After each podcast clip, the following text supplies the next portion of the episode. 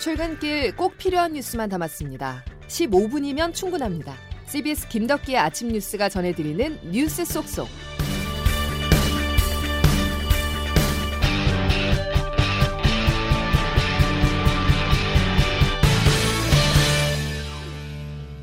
여러분 안녕하십니까? 1월 22일 김덕기 아침 뉴스입니다. 우리가 알던 그 미국으로 돌아가기 위해서 조 바이든 미국 대통령의 속도를 높이고 있습니다. 백악관에서 첫날 밤을 보낸 바이든 대통령은 오늘도 트럼프 흔적 지우기에 집중하는 모습인데요.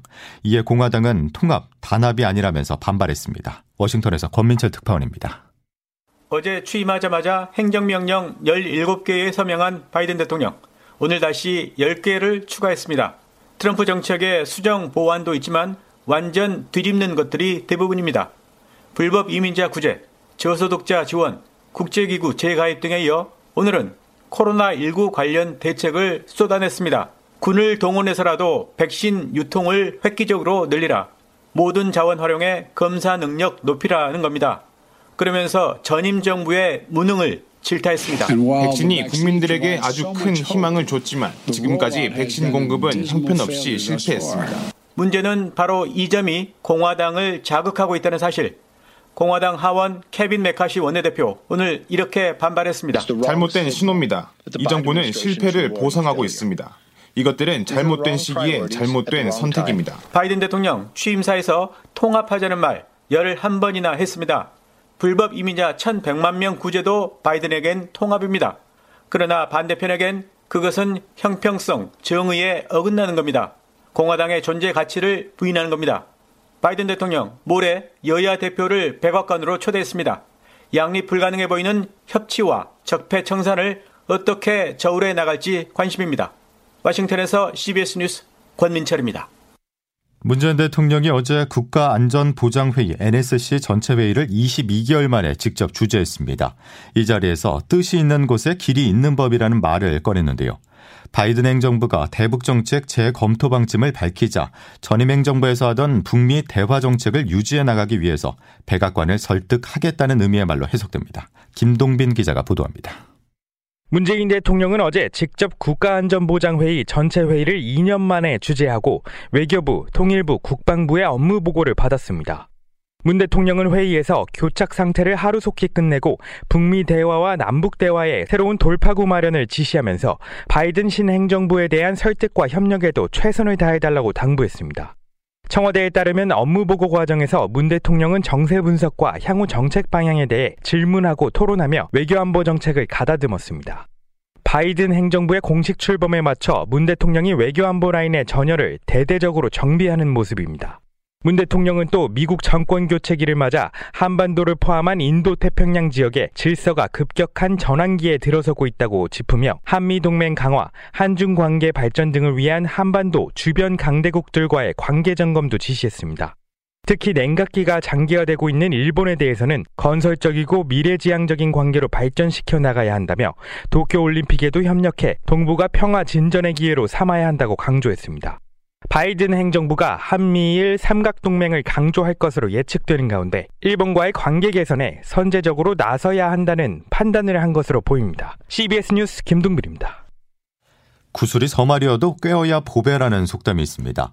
백신이 있다 한들 관리를 못한다면 보배가 될 수 없죠. 그래서 정부가 코로나 백신을 전문적으로 관리하고 접종할 수 있는 시설 마련에 나섰습니다.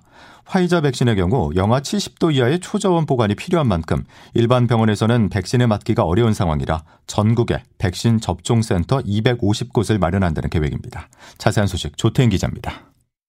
코로나19 백신 접종이 당초 2월 말에 시작될 것으로 예상됐지만 설 연휴 전인 2월 초로 앞당겨질 전망입니다.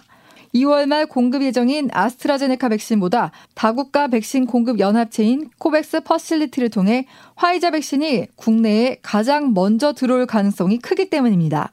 문제는 화이자와 모더나 백신은 상온 보관이 가능한 아스트라제네카나 얀센, 노바백스 백신과 달리 영하 20도에서 영하 70도의 초저온에서 유통과 보관을 해야 한다는 겁니다. 정부는 차질 없이 백신 접종을 할 수 있도록 다음 주 초 전국 250개 백신 접종 센터를 모두 확정한다는 계획입니다.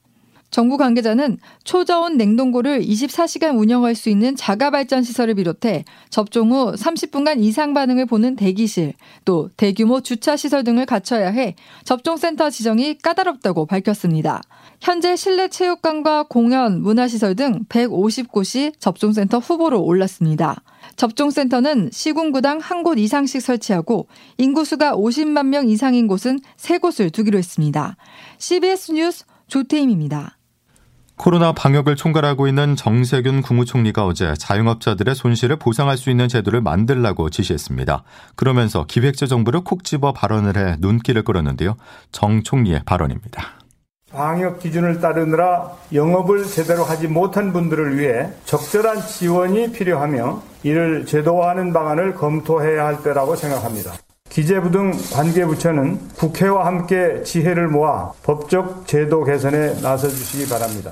앞서 기획재정부 김용범 차관은 자영업 손실 보상 법안은 해외에서도 유례를 찾기 어렵다면서 난색을 표했고 정 총리는 이에 대해서 이 나라가 기재부의 나라냐라면서 크게 질책한 것으로 알려졌습니다. 결국 기재부는 총리 지시에 따라서 자영업 손실 보상 방안을 검토하겠다고 입장을 선언했습니다. 코로나19 확산세가 이틀째 400명대 초반을 머무르면서 완만한 감소세를 유지하고 있습니다. 방역당국은 지난 1년간 확진자들의 감염 경로를 조사한 결과 집단 감염 장소 3곳 중에 하나가 종교시설 또는 신천지 관련이었다고 밝혔습니다. 정석호 기자의 보도입니다.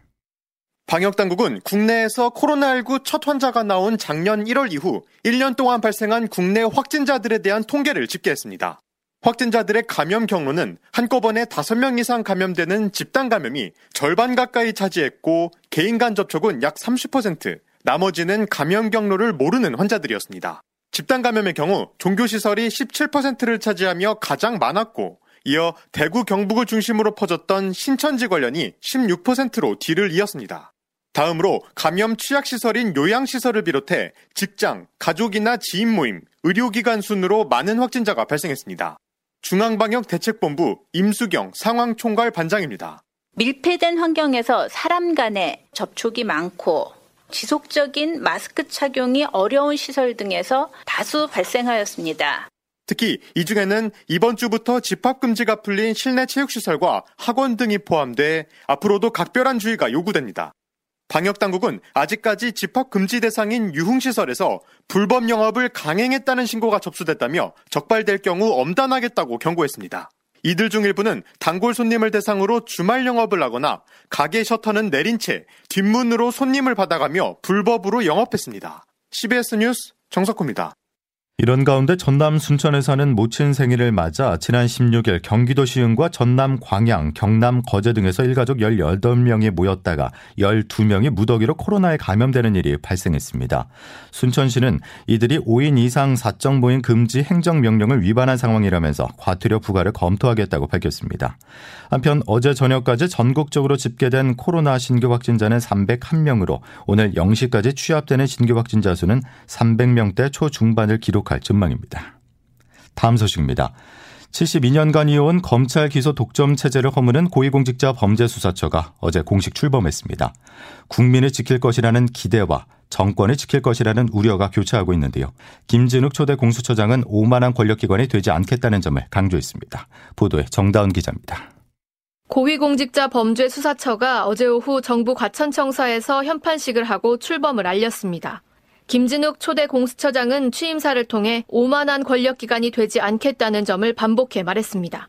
국민 위에 군림하면서 국민에 대해서 아무런 책임도 지지 않는 권력, 그런 권력이 무소 불위의 권력이라면 그런 권력은 우리 헌법상 아, 존재할 수도 없고 또 존재해서도 안 된다고 생각합니다. 김 처장은 이날 취임 직후 수사부와 공소부를 분리하는 조직안을 마련해 시행했습니다. 수사부는 3개 부서, 공소부는 1개 부서로 운영되며 부장은 공수처 검사가 맡게 됩니다. 공수처 2인자가 될 차장은 내주 후보자들을 추려 제청할 예정입니다. 다만 공수처 1호 사건이 무엇이 될지에 대해 김 처장은 아직 염두한 것이 없다며 말을 아꼈습니다. 공수처는 앞으로 약 2개월간 공수처 검사 인선과 수사규칙 제정 등을 마무리한 후 첫 수사에 나서게 될 것으로 보입니다. CBS 뉴스 정다운입니다. 문재인 대통령은 김진욱 초대 공수처장에게 임명장을 수여하면서 공수처는 정치 중립과 기존 사정기구로부터의 독립이 가장 중요하다며 차근차근 국민의 신뢰를 얻어야 한다고 강조했습니다. 반면 야당인 국민의힘은 공수처가 정치적 방패막이나 정권 수호처로 전락하지 않도록 국민과 지켜보겠다고 견제 목소리를 높였습니다. 2년 전 김학의 전 법무부 차관에 대한 긴급 출국 금지 조치를 둘러싼 불법 논란이 이어지고 있는 가운데 검찰이 본격적인 수사를 벌이고 있습니다. 어제 이어 오늘도 인천공항 출입국을 포함해 전방위적 압수수색에 나설 방침입니다. 박성환 기자가 취재했습니다. 2019년 3월 문재인 대통령이 김학의 전 차관 의혹에 대한 엄정 처리 방침을 밝힌 직후 법무부는 김 전 차관에 대한 출국 금지 방안을 다각도로 고민했습니다. 여러 방안 중엔 법무부 과거사위원회의 수사 권고 후 이를 근거로 출금 조치를 하는 방법도 있었는데 현실화됐다면 법적 논란은 없었을 것이라는 게 법조계의 다수 의견입니다. 정식 수사 대상이 된 인물을 출금 조치하는 건 자연스러운 일이기 때문입니다. 하지만 이 방안도 실행되지 않았고 결국 김 전 차관이 민간인 신분으로 긴급 출국을 시도하자 가짜 사건 번호를 근거 삼은 출금이 이뤄져 현재 불법 논란이 불거졌습니다. 의혹 재조사 착수 후 10개월이나 지난 시점이었는데 왜 재빠르게 수사 권고 조치가 이뤄지지 않고 불발됐을까? 조사를 맡았던 검찰 외부 인사들 사이에서는 수사 권고를 할 근거 자체가 빈약했다는 지적도 나오고 있습니다. 김 전 차관이 공분 여론의 중심에 있었던 건 맞지만 출금 시점에 법리적으로 처벌 근거를 찾기는 쉽지 않았다는 겁니다. 결국 대통령의 발언과 여론에 떠밀려 무리한 조치를 한 것 아니냐는 의혹이 커지는 가운데 검찰은 법무부와 관계자에 대한 전방위 압수수색을 어제 단행했습니다. 윤석열 검찰총장은 충실한 수사를 강조한 상황이어서 다시금 현 정부와 검찰 간 긴장 기류가 고조되고 있습니다. CBS 뉴스 박성환입니다. 노사정에 모인 사회적 합의기구가 택배기사 과로사 방지 대책에 합의했습니다.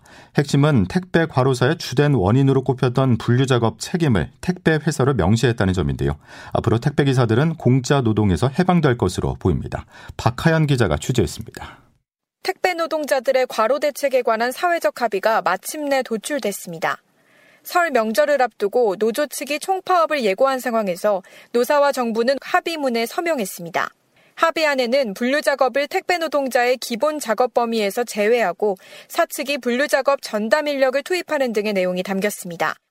노조 측은 공짜 노동에서 해방됐다며 환영했습니다. 택배 노동자 과로사 대책위 진경호 수석 부위원장입니다.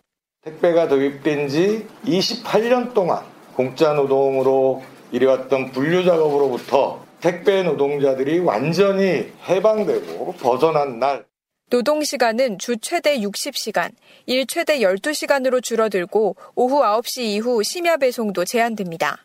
사회적 합의기구에서 논의한 지 석 달 만에 전향적인 합의를 이끌어낸 노사는 추가적으로 2, 3차 합의에도 나설 계획입니다.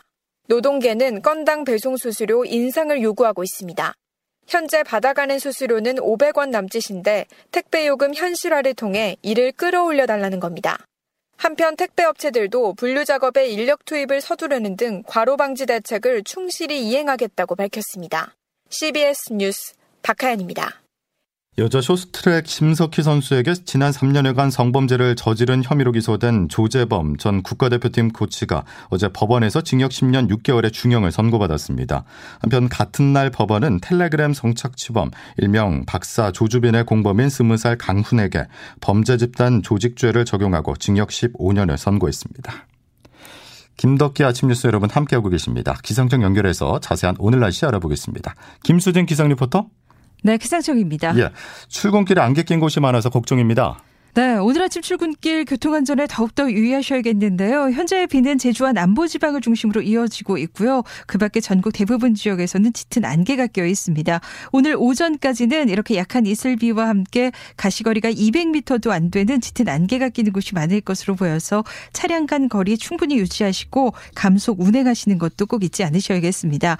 이런 가운데 지금 내리고 있는 비는 제주를 제외하고는 오늘 아침이나 오전에 대부분 그치겠습니다만 동풍이 강하게 들어오면서 오늘 오후 강원 영동을 시작으로 저녁에는 영남 동해안에서도 다시 비나 눈이 시작되겠습니다. 또 내일은 그 밖에 남부와 충청 남부 지역으로 강수가 확대돼서 모레 아침까지 이어지겠는데요. 특히 기온이 낮은 강원 산간에 5에서 최고 30cm 이상의 폭설이 쏟아지겠고 그 밖에 경북 북동 산간에 3에서 8, 강원 북부 동해안에도 1에서 5cm 안팎의 눈이 다소 내리겠습니다. 한편 오늘도 추위 걱정은 없겠는데요. 서울의 한낮 기온 10도, 원주 청주 대구 11도, 광주 12도의 분포로 초봄 같은 날씨를 보이겠습니다. 날씨였습니다. 택배 노동자들의 과로사 원인으로 지목되어 분류 작업의 책임을 택배사가 부담하는 것으로 노사정이 최종 합의를 했죠. 합의가 현장에서 반드시 지켜져서 이번만큼은 꼭 사람 중심의 기업 문화가 정착되기를 기대하겠습니다. 금요일 김덕현 아침 뉴스 여기까지입니다. 다음 주에 다시 뵙죠. 고맙습니다.